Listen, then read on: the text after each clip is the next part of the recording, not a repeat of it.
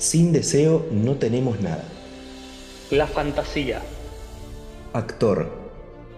Síndrome de burnout. El amor propio. Bombero. Adolescentes que se cortan.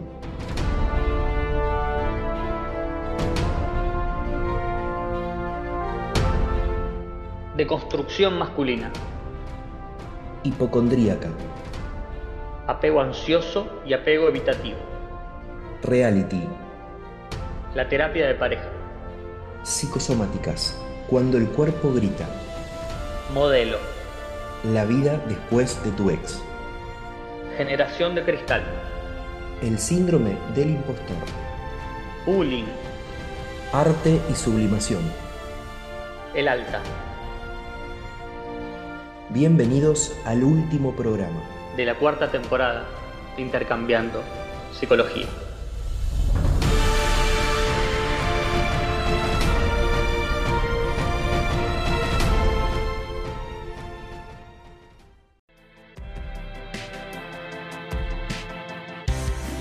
La psicología está en todos lados. Está presente en la vida de todos. Nos vamos a informar, aprender y entretener. Por eso acá estamos, intercambiando psicología.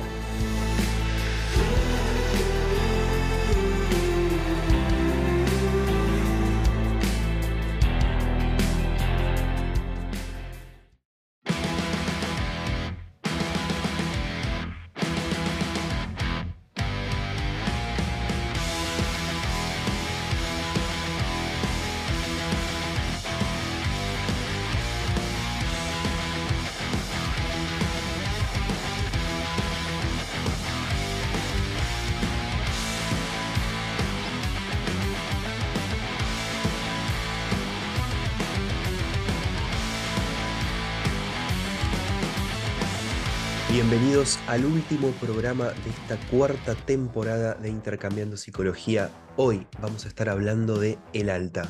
Hola Seba. Hola Martín, ¿cómo estás? Un gran abrazo para todos los que escuchan, como siempre.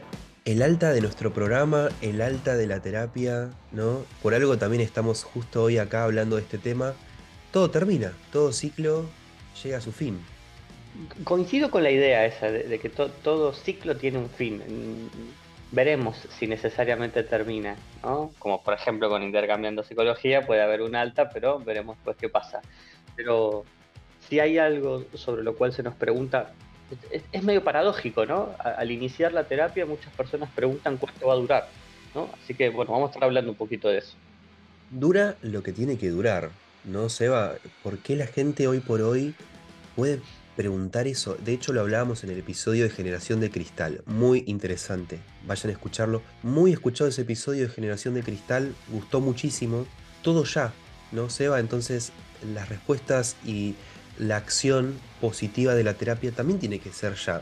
Y también, digamos, terminarlo, ¿no? Medio como un trámite. Cosa que no promete el psicoanálisis y tampoco le interesa, no le interesa ser rápido y veloz, sino más bien focalizar el proceso. Ahí en eso que decís está, me parece que está la clave, Martín. No le interesa, con la fuerza que tiene, ¿no? El, no interesarse por algo en, esta época donde todo debería interesar, bla, bla, bla, bla.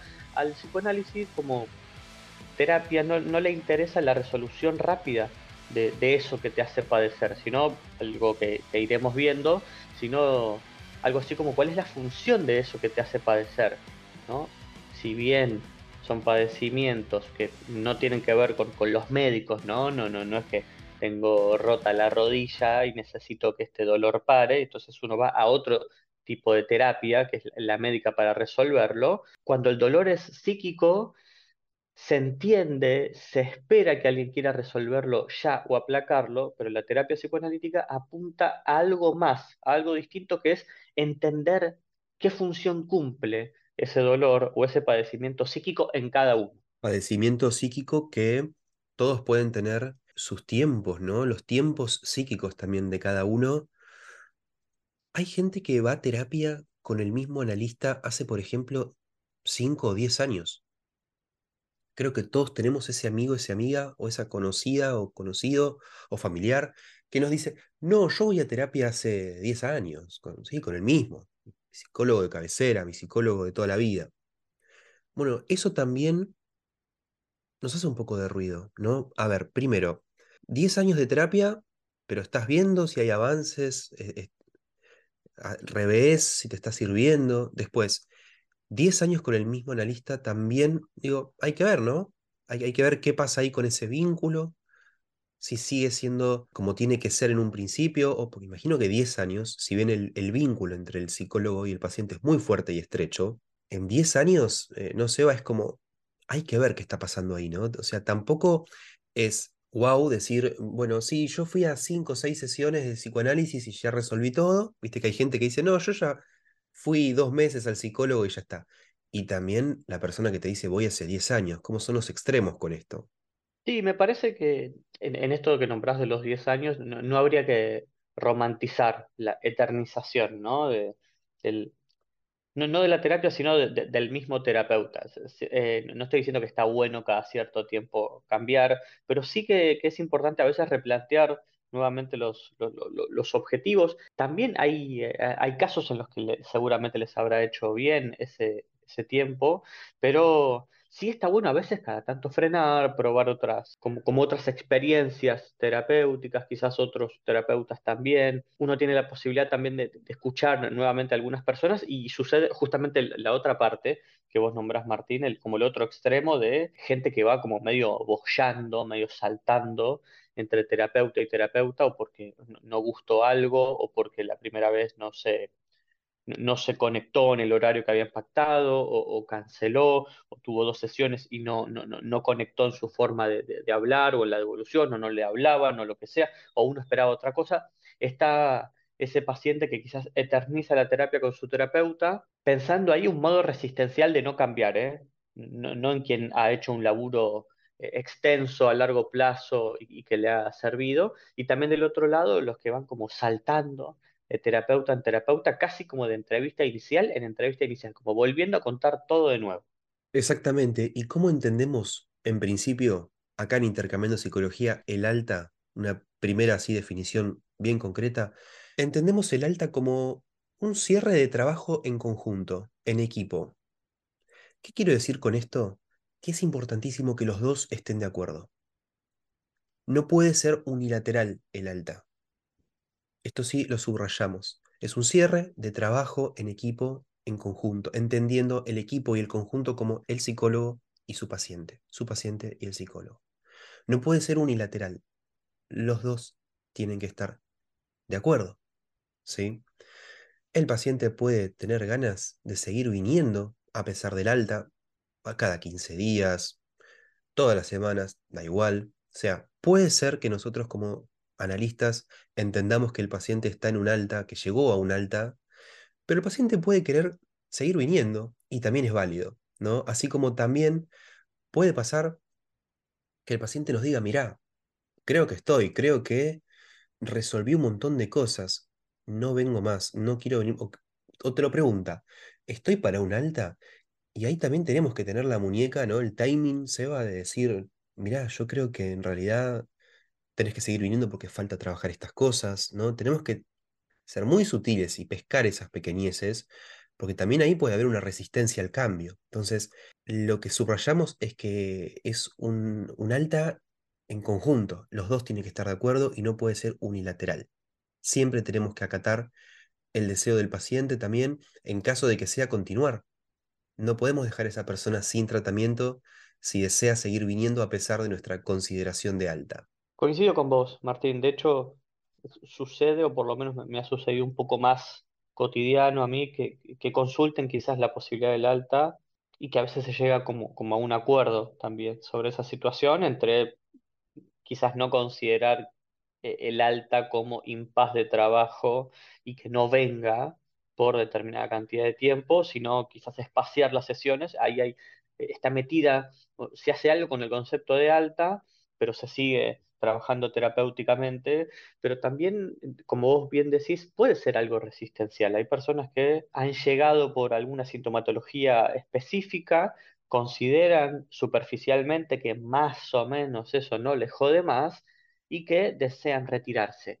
Pueden hacerlo. Por supuesto que sí, porque no viene más y punto. Digo, hay como una cosa que puede ser media resuelta de esa manera. No es la idea, la idea es poder conversarlo, por supuesto, pero ahí es donde estará nuestra muñeca como terapeuta, como bien decís, de sugerir, no aconsejar, pero sí tirar la idea de que a veces estaría bueno poder continuar un poco más y ver qué hay detrás algunas cosas, que si bien uno también ubica que esto que te pasaba no te pasa del todo, se ha ido mejorando, no es tan sufriente tu posición respecto de esto, pero sí a veces es importante ubicar que se abrieron otros temas y que uno como terapeuta le parecería interesante continuar trabajándolos. No de no estás preparado, no de no te voy a dar el alta, sino de poder conversar la modalidad de poder continuar trabajando.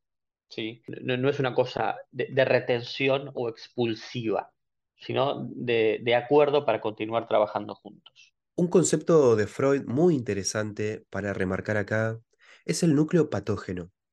¿sí? Nos está escuchando mucha gente, hay algunos psicólogos, otros que son pacientes, personas que no tienen conocimiento, entonces, básicamente, en general, para no aburrir a nadie, básicamente el núcleo patógeno podemos entenderlo como el epicentro del problema, ¿sí? Como aquel epicentro del problema, como el eje traumático o generador de síntoma, ¿sí? Y este núcleo patógeno hay que imaginarlo como una fuerza que justamente hace fuerza para que no se pueda llegar a él, ¿no? Y siempre, básicamente, lo bordiemos, estemos en el borde o en lo periférico de ese núcleo patógeno. Imaginen ese núcleo patógeno como un centro, ¿sí? como un epicentro en el cual cuanto más nos acercamos, ejerce resistencia y esa resistencia empuja hacia afuera. Entonces, dice Freud, cuanto más nos acercamos a ese núcleo patógeno, ese núcleo patógeno más fuerza hace por expulsarnos. Nos expulsa no solamente a nosotros, sino al paciente, ¿no? Te cambian de tema, aparece la negación, aparece la resistencia, mejor no hablar de eso, o surge al final, nos quedamos justamente sin tiempo en la terapia, cuando lo más jugoso aparece al final, ¿no? Ese núcleo patógeno siempre nos está expulsando, ¿no? Para que no lleguemos. Entonces, a mayor cercanía a este núcleo patógeno, más resistencia. Entonces, hay que tener mucho cuidado que las altas no se disfracen, por ejemplo, de esta resistencia, ¿no se va?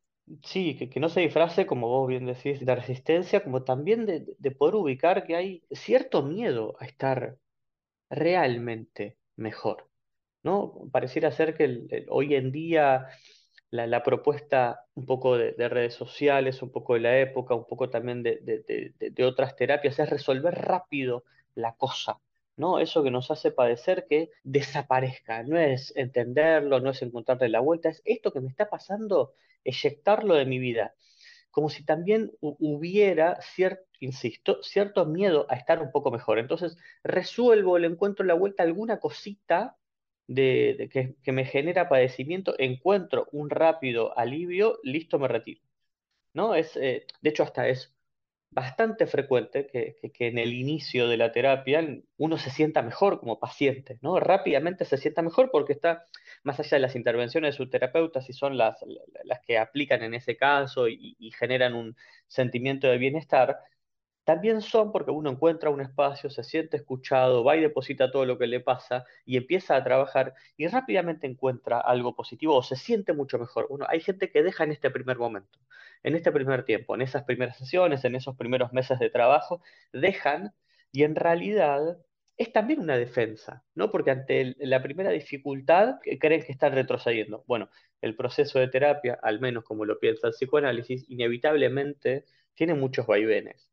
¿Estar mejor forma parte de la terapia? Sí, por supuesto, pero estar mejor puede ser una parte defensiva también. Estar peor puede ser una parte exitosa de la terapia. ¿Por qué? Porque se está moviendo el piso, gente. Si se mueve el piso, hay movimiento y a eso apunta la terapia, a que haya movimiento, no a que lo que te hace doler desaparezca, a lo que te hace bien solamente sostenerlo sino que la terapia apunta a que uno pueda repreguntarse sobre esas cosas, interrogar eso que le hace bien y que le hace mal, que haya movimiento, ¿sí? Que se mueva un poquito la estantería. A eso apunta la terapia, por lo menos de corte psicoanalítico, y eso lleva tiempo. Y, y esos primeros avances rápidos o, o el que el paciente crea que, que está bien de entrada, que las primeras sesiones son muy eficaces, también puede estar relacionado con ese núcleo del que hablo, ¿no se va? Mm. Esto de, bueno, maquillo, confundo un poco, viro para ciertos lados y en realidad lleva tiempo, ¿no? Llegar a, ese punto, a ese clic del que, estamos hablando. No, no es de un día para el otro conocer ese epicentro del trauma, del síntoma. Y cuando decimos, Martín, lleva tiempo, no, no estamos diciendo justamente lleva 25 años, ¿no? En las mismas condiciones, con el mismo terapeuta, en el mismo lugar, una, dos veces por semana. No, no, no hablamos de ese tiempo, hablamos de la posibilidad de proporcionarnos a nosotros mismos tiempo psíquico, ¿no? De poder darle vuelta a, las cosas que más allá del tiempo de terapia que ocurre en un momento determinado de, sesión, también de lo que uno puede ir procesando uno puede estar también en terapia o, o- o con efectos del análisis, diría, cuando está yendo al laburo, cuando está en su, con su pareja o, o no, cuando está con sus amistades, cuando está eh, estudiando. Digo, hay efectos terapéuticos, realizando actividades también, digo, hay efectos terapéuticos todo el tiempo de lo que es la, la terapia. ¿sí? Entonces, ahí hay, también la, la noción de tiempo no hay que ponerla como 10 años está mal, 15 años está mal, 6 meses eh, eh, está mal, un año y medio está bien. No, no hay tiempo físico, cronológico que, que dicte cuándo está bien y cuándo está mal el alta. El tema es que nuestra cabeza no solamente, o nuestro cuerpo, nuestra psique, no solamente esté en terapia cuando va a terapia, que pueda realizar un poco ese trabajo, que pueda ir adquiriendo esas herramientas y ponerlas en juego, sobre todo sin la presencia del analista. ¿no? Porque uno lleva las cosas a la terapia, a veces las conversa, las, la- la- las pone arriba de la mesa con su terapeuta y la decisión es de uno, ¿no? Hasta dónde decide, qué hace, qué no hace, si deja ese trabajo, si se pone en pareja, si se casa, lleva adelante eh, un proceso de familia, no, lo, que sea, las decisiones importantes de la vida, no está tu terapeuta al lado. Hay que tomarlas y después uno puede compartirlas o puede laburar antes para ver qué, hace con esas decisiones. Pero me parece que es importante poder tener en cuenta esto. La noción de tiempo no es solo la cronológica, la física, sino también la propia, la psíquica de cada uno. Y para los colegas que nos están escuchando, para los psicólogos y psicólogas que nos están escuchando, que nos preguntan, pero chicos, ¿cuándo doy un alta cuándo sé cómo dar un alta? A ver, en principio, esto que estamos hablando lleva práctica también, lleva muñeca como profesional, darse cuenta o, o- o saber pescar esas pequeñeces de cuándo, esas sutilezas que da el paciente de cuándo dar el alta. Pero si tuviésemos que decir algo, en principio, yo creo que hay que ir a los objetivos iniciales, a los motivos de consulta que tenemos anotados. Supongo que cuando llega un paciente, todos anotamos, ¿no? Tenemos eh, al menos eso, ¿no? Como para, ¿cuál era el objetivo inicial por qué esta persona me consultó? ¿Cuáles eran los motivos del tratamiento que tenía? Y mm, empezamos a ver, ¿no? Empezamos a repasar el presente y nos damos cuenta que vamos tachando. Esto y acá está mejor, acá consiguió cosas interesantes, acá se generó un movimiento, acá esto Entonces, empezamos a darnos cuenta que, que aquellos objetivos iniciales que teníamos o que el paciente los había marcado, empezó a tener, ¿no? Como ciertos movimientos, incluso despertó otras cosas, ¿no? Porque muchas veces los objetivos iniciales van mutando, ¿no? A medida que va avanzando el psicoanálisis, la terapia psicoanalítica, vamos descubriendo otras cosas y van surgiendo nuevos objetivos, ¿no? También. Y otro puede ser, por ejemplo, cuando el paciente o cuando nosotros sentimos que la frecuencia semanal empieza a hacer mucho, ¿no? Como que quizá los temas no abundan como antes, el tema de las novedades, ¿no? Están un poco truncas y empezamos a sentir la necesidad de ver a esa persona cada 15 días. Ese también puede ser una gran señal. Sentir que el paciente que viene semanalmente estaría bueno verlo cada 15 días. Bueno, eso también es un principio de alta, ¿no? La terapia siempre está generalmente estructurada en principio todas las semanas, una vez por semana, 40, 45, 50 minutos, como ya saben, y de ahí pasar a quincenal está muy bien, ¿no? Es- imagínense que es vernos solamente dos veces al mes. Ir a terapia cada 15 días es vernos dos veces al mes. Claramente, si en un principio veníamos semanalmente, marca una mejoría, ¿no? En un lugar donde antes teníamos que vernos cuatro veces por mes, ahora nos vemos dos. Esto también va, por suerte, ¿no? A, contramano, el, término o el concepto de alta en psicoanálisis va a contrapelo de, lo que se busca a veces, que es el éxito terapéutico. El, alta como concepto, como herramienta, como intervención, no, no, está orientado a partir del éxito terapéutico, no busca el éxito terapéutico, no busca entre comillas, que esa persona esté bien. No se trata de la felicidad o de, buscar esos objetivos morales ¿no? con la persona, sino que uno puede trabajar para en conjunto ubicar que hay alguien enfrente nuestro que tiene mejores herramientas a las que tenía antes, a que eso a lo cual se enfrentaba y le, genera, le generaba mucho padecimiento, ahora no. No pueda generarle padecimiento, pero menos al anterior, o pueda resolverlo de alguna otra manera, o pueda encontrar otros caminos para sufrir también. Entonces, me parece que hay que poder correrse, al menos desde el psicoanálisis, del concepto de éxito terapéutico, porque habría que ver qué sería eso, ¿no? Está muy claro para, para algunas personas o hasta para otras terapias que el síntoma desaparezca, y me parece que el psicoanálisis no se rige por la noción de éxito, sino por la noción de proceso. Me parece que eso es mucho más interesante, más a largo plazo, mucho más costosa en términos de, de, laburo juntos.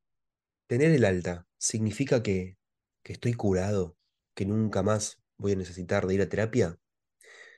No, no. Habla de una especie de, si se quiere, alta transitoria, algo así como hoy estás de alta, hoy te sentís bien, hoy te sentís bien con, con este presente, digamos, en comparación con cómo llegaste.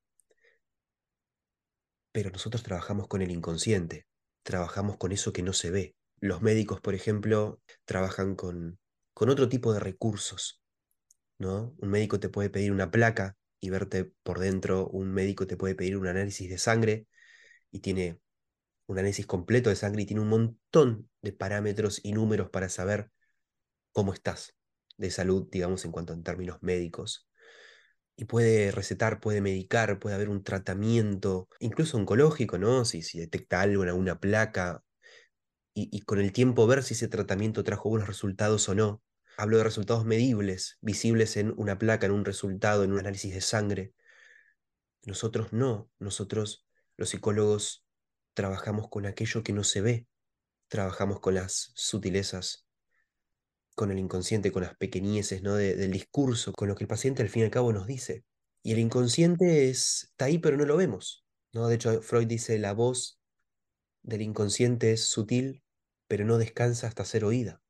Entonces, es un alta, pero que no asegura que nunca más necesites de este espacio, que nunca más necesites de un psicólogo. No, no puede asegurar eso, ese tipo de alta, el alta en psicoanálisis, el alta en psicología. Entonces, Martín, podríamos dar una, sumar, ¿no? Una, una pequeña definición también de alta, que sería algo así como el alta no es la desaparición o la remoción de síntomas, sino el trabajo para poder entenderlos, ¿no? Tener herramientas para poder entender esos síntomas. Entonces los que nos están escuchando del otro lado están diciendo, el síntoma entonces no se cura, el síntoma no desaparece en su totalidad. Hay, hay muchas versiones, si, si, el psicoanálisis cura, no cura, llevan a, a, la terminología de la palabra acompañar y, y demás. Yo creo que el síntoma se trabaja, ¿no? El síntoma se trabaja para pensarlo de esta manera, ir deshilachándolo, ir modificándolo. En, esas propuestas de, de, de, Freud de cómo trabajaba el psicoanálisis respecto a la escultura, ¿no? que, que había, él decía pervía de, de, porre, pervía de elevar, como que había toda una, una roca y era como investigar lo que ya estaba dentro. ¿no? No era como en algo blanco ponerle algo encima, sino ya en, eso que estaba ahí, ir a buscar la, escultura que, estaba abajo. Me parece que con los síntomas es un poco de la misma manera. El, el, síntoma se presenta y es como su primera cara, quizás más, más feroz, más feroz, pero la que permite que, que, esa persona, ese sujeto, experimente o sienta algo, padecimiento, dolor, angustia, depresión, inhibición, lo que sea, y aparece de esa manera. Y la idea es empezar a, ubicar algunos hilos de dónde ir tirando para ir deshilachando de a poco, para ver que hay todo el tiempo más adentro, más en el fondo, que ese síntoma, hay que decirlo, no habla más que de nosotros mismos. El síntoma que nos sucede no es por arte de magia, no nos sucede algo de la nada, tiene cierta relación con nosotros, eso que nos sucede. De esa manera que la terapia psicoanalítica intenta buscar más adentro. Eso lleva tiempo, por supuesto. Si uno quiere leer por fuera, resuelve, intenta quitarlo y suficiente.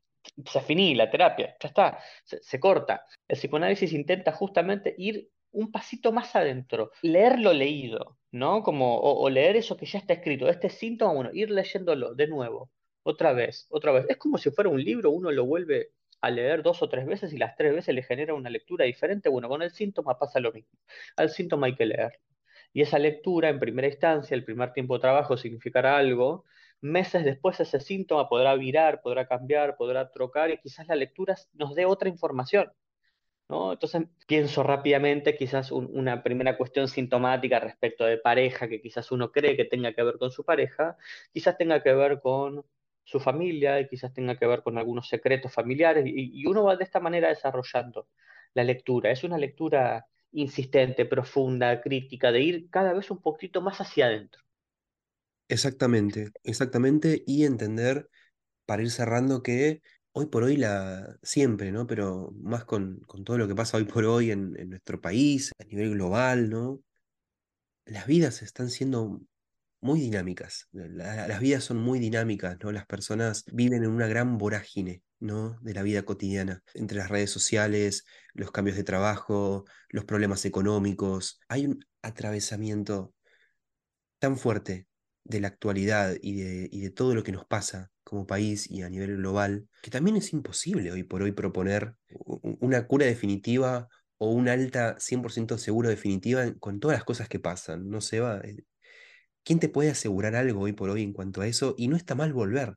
Quiero cerrar con esta idea. Volver a terapia. Si yo tuve que volver, por ejemplo, a terapia, para la gente que nos escucha del otro lado, ¿representa un fracaso, un tropiezo? Es decir, yo tuve mi alta, y meses después, tuve que, o, años después, tuve que volver. Ret- retrocedí, fracasé, todo lo que trabajé en ese momento fue innecesario, fue al pedo.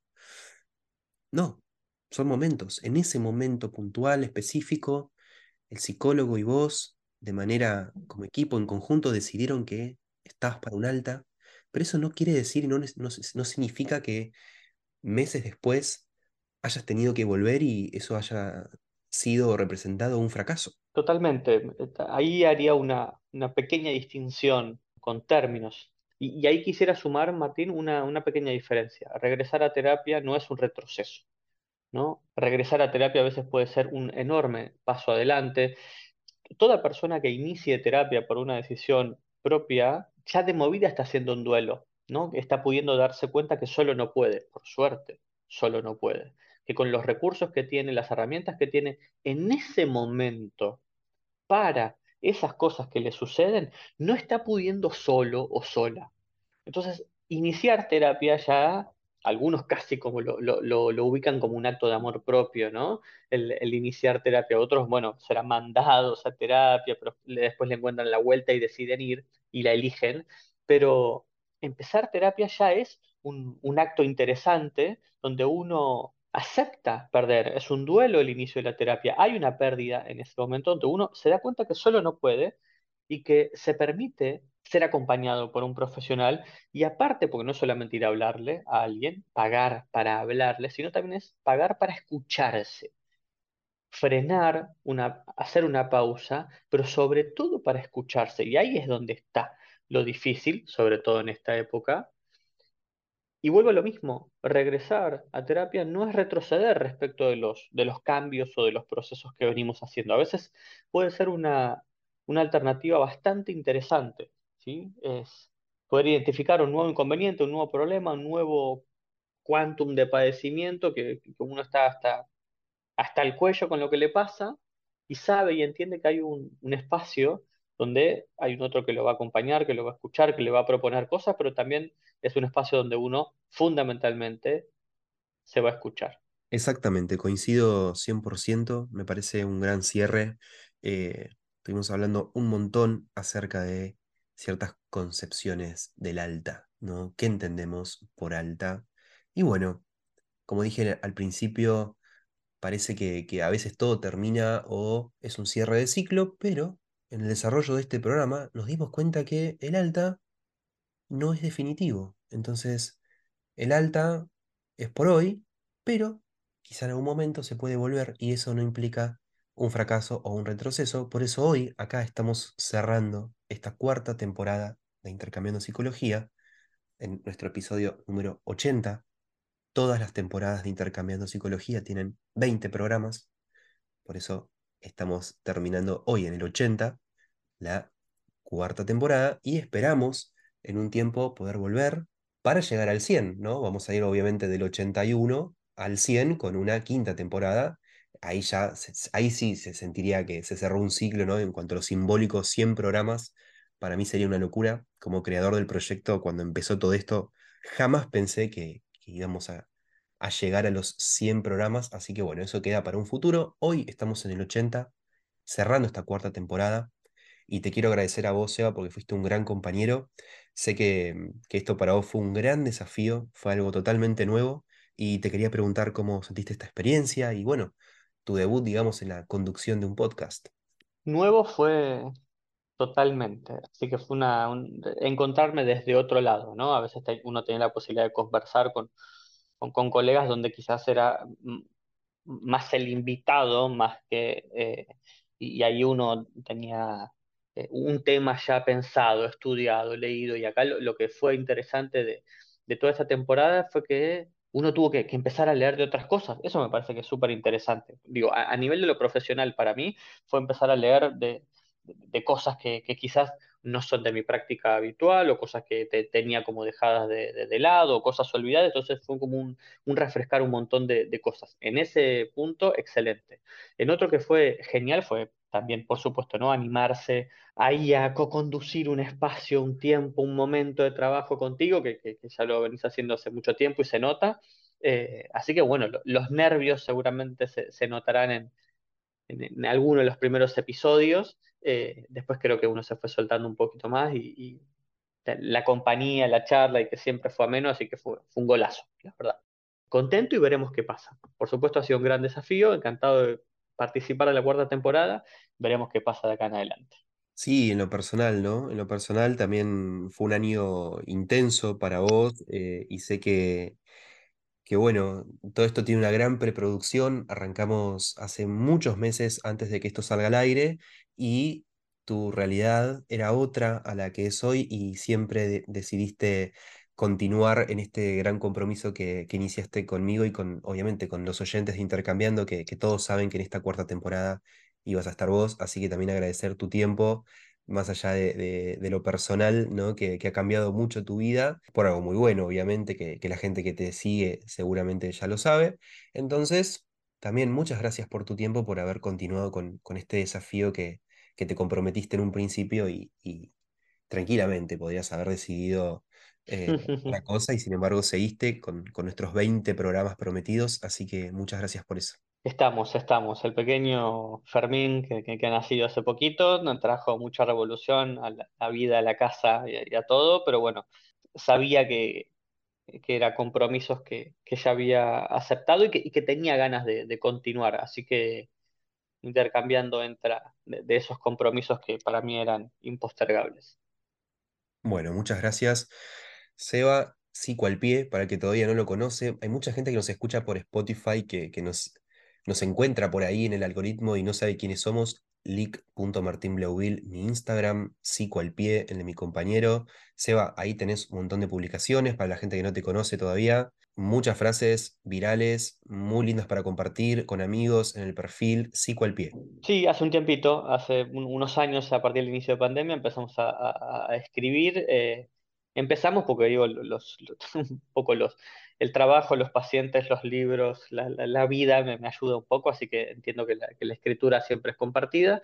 Pero bueno, hace un tiempito venimos escribiendo, algunas cosas pueden resultar más eh, agradables que otras, más virales que otras, otras pueden, eh, uno puede coincidir o no, así que eh, nada, es un, un, espacio donde uno escribe algunas ideas, lo presento todo el tiempo como eso, comparto ideas, lejísimos de que sean certezas o verdades indubitables, son ideas, nada más, el que tiene ganas se pasa por ahí.